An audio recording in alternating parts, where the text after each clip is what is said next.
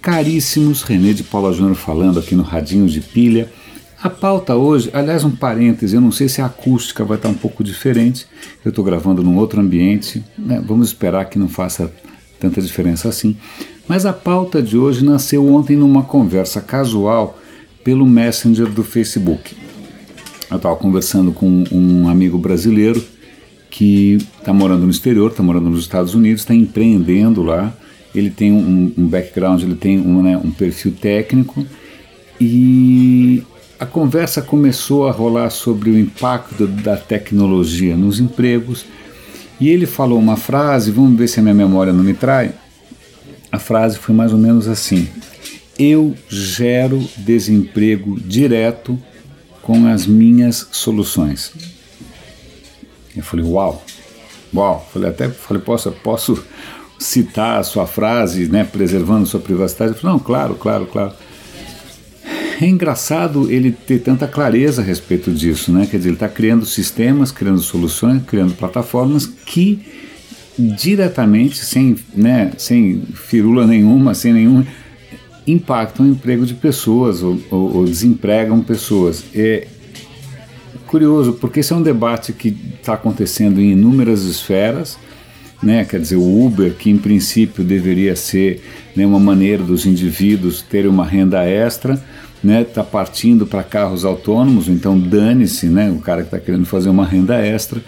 É, você tem uma série de, de, de profissões sendo impactadas, ou, ou, pelo menos comoditizadas, né, perdendo valor por conta da tecnologia. E foi engraçado o vídeo de alguém mais novo, de uma geração mais nova, esse tipo de testemunho, porque muitas vezes quando eu levanto essa questão, volta e meia vem o pessoal que são os otimistas profissionais, os otimistas compulsivos, e né, fala, você é um ludita. Eu não sei se vocês conhecem o termo ludita. Ludita é um termo levemente pejorativo é, que você joga na cara ou esfrega na cara de quem resiste ou tem uma, uma postura refratária, negativa com o avanço da tecnologia. Acontece que na Revolução Industrial, na Inglaterra, você teve um movimento de pessoas. Acho que estou falando de memória, tá? Posso estar um pouco equivocado aqui, mas acho que é mais ou menos isso. Revolução Industrial, você tem aquelas máquinas imensas, aqueles teares mecânicos colossais né, que obviamente estão gerando desemprego é, para quem trabalhava da maneira mais tradicional, e teve um movimento de atacar essas máquinas, de destruir essas máquinas, porque essas máquinas estavam gerando desemprego. Então, esses eram os luditas originais. Então, volta e meia, quando eu questiono isso, me chamam de ludita. Eu falo, pô, mas não é possível, né? Eu sou early adopter de tudo. Eu compro coisa em versão beta, compro coisa no Kickstarter. Sou sempre um dos primeiros a usar qualquer tranqueira que aparece, né?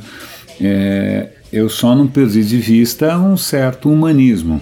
Né? Não só não perdi de vista, como estou sempre trazendo à tona essa preocupação com o impacto que as tecnologias têm naquilo que eu chamaria, talvez, romanticamente, talvez é, um pouco é, irrealisticamente, de humanismo.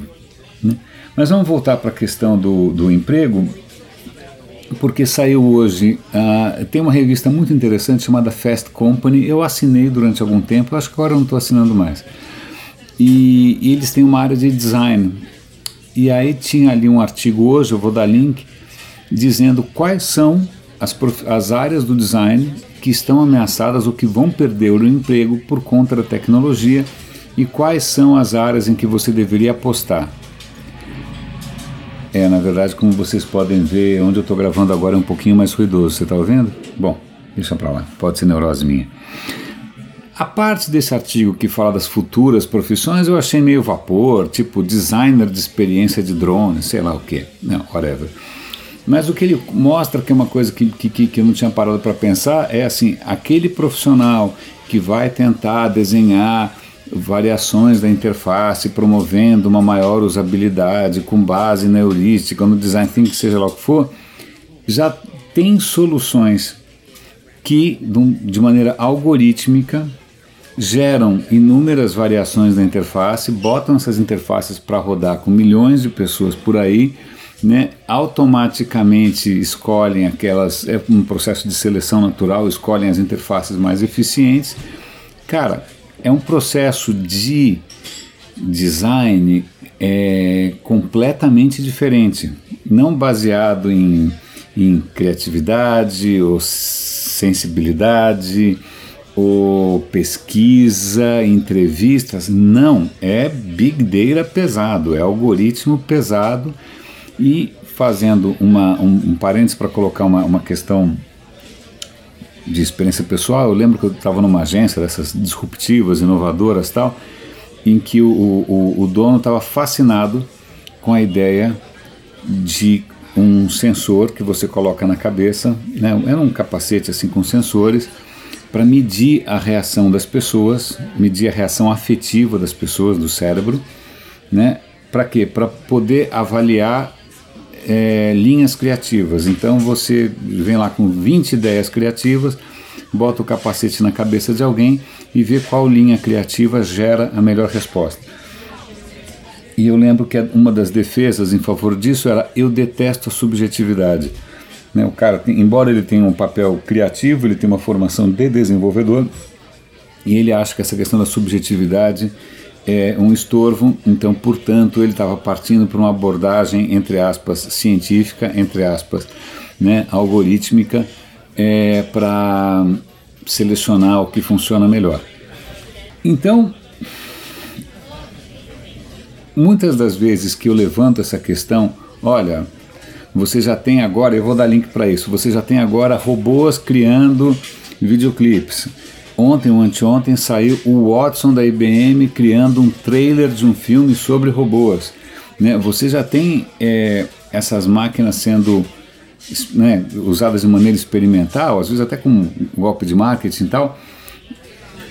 E isso começa a ameaçar um território que a gente não a gente achou que só contador, né, só calculista, só, né, alguns trabalhos mais é, chinelo, mas mais, mais assim, mais menos é, nobres ou mais, mais mecânicos seriam ameaçados. Mas agora a gente começa a perceber que alguns dos trabalhos mais é, associados às coisas que nos tornam especificamente humanos, né, criatividade, sensibilidade, estão sendo substituídos sem o menor pudor por máquinas. E aí, para completar, vou dar link para isso também uma notícia curiosa: o Walmart está anunciando milhares de demissões. Milhares de demissões. Quem que eles estão demitindo? O pessoal que fica nas lojas?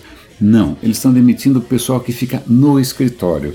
Por quê? Porque o pessoal que fica no escritório, que inclusive é nas posições mais bem pagas, mais cobiçadas, porque você não fica batendo perna na loja o dia inteiro, certo? Você não fica ali aguentando cliente chato, certo? Você ficava ali sossegado fazendo o seu trabalho. Esses caras vão rodar vão ser substituídos provavelmente por software ou por alguma solução é, de gerenciamento mais eficiente. E a desculpa do Walmart é o seguinte: olha, é o seguinte, a gente precisa de mais gente na loja para interagir com os consumidores. É uma desculpa bonita, né? Eles na verdade estão dizendo que isso é para melhorar a UX, a user experience, a experiência do usuário de quem vai numa loja do Walmart. Eu acho que isso é papo furado na verdade, os caras querem reduzir custo justamente onde o custo é mais alto, mas também aponta para uma coisa: eles vão deslocar muitas dessas pessoas para o chão de loja. Esses caras que estão sendo deslocados não estão gostando, porque sabem que é pior para eles. Mas por trás dessa história do cara no chão de loja é porque isso nenhuma máquina ainda consegue fazer. Você ainda não tem nenhuma inteligência artificial ou um robô que vai conseguir atender um, um consumidor de uma maneira tão é, agradável, a melhor das hipóteses, estou sendo bondoso, que uma pessoa. Então, na hora em que houver alguma outra solução que seja mais confiável, mais agradável, mais personalizada, o Diabo 4, e aí eu deixo para sua imaginação é, criar aí um, um, um, atendente virtual ideal, né, que se adequa aos seus sonhos eróticos, etc. e tal. É, enquanto não inventarem isso, aí o ser humano ainda é necessário. Então, é ok, é uma preocupação. É fácil levantar preocupação e não oferecer solução, né? Mas e também eu já imagino muita gente dizendo: ah, é inevitável, é o avanço, são, vai ter períodos de ajuste, porque veja bem, tem sempre aquele pessoal que resolve não contabilizar as baixas, né? Não contabilizar o impacto social, o impacto humano que as coisas têm. Mas fica a questão: você, que provavelmente é mais novo do que eu, o que, que você vai fazer para ganhar dinheiro daqui a 20, 30 anos? Já é uma coisa que está acontecendo comigo. Muitas das skills que eu poderia ter estão virando commodity, ou porque tem software que faz isso, ou porque existem plataformas onde você encontra um cara do Paquistão que faz isso por um décimo do preço, né? ou porque a tecnologia gerou tantos desempregados com perfil igual ao meu, igual ao meu, que o valor diminui simplesmente pelo excesso de oferta. Era isso. Hoje foi um episódio inteiro em cima de um, de um tema só. Espero que tenha valido a pena, espero que a reflexão. Aliás, ontem eu recebi um e-mail absolutamente genial de um ouvinte. Ele me mandou um feedback em áudio, inclusive, fiquei super feliz, contou como ele ouve, etc e tal. Achei bárbaro. Eu, não, eu, eu esqueci de perguntar se eu podia citar o nome dele, portanto não vou citar. Mas se ele liberar amanhã eu comento.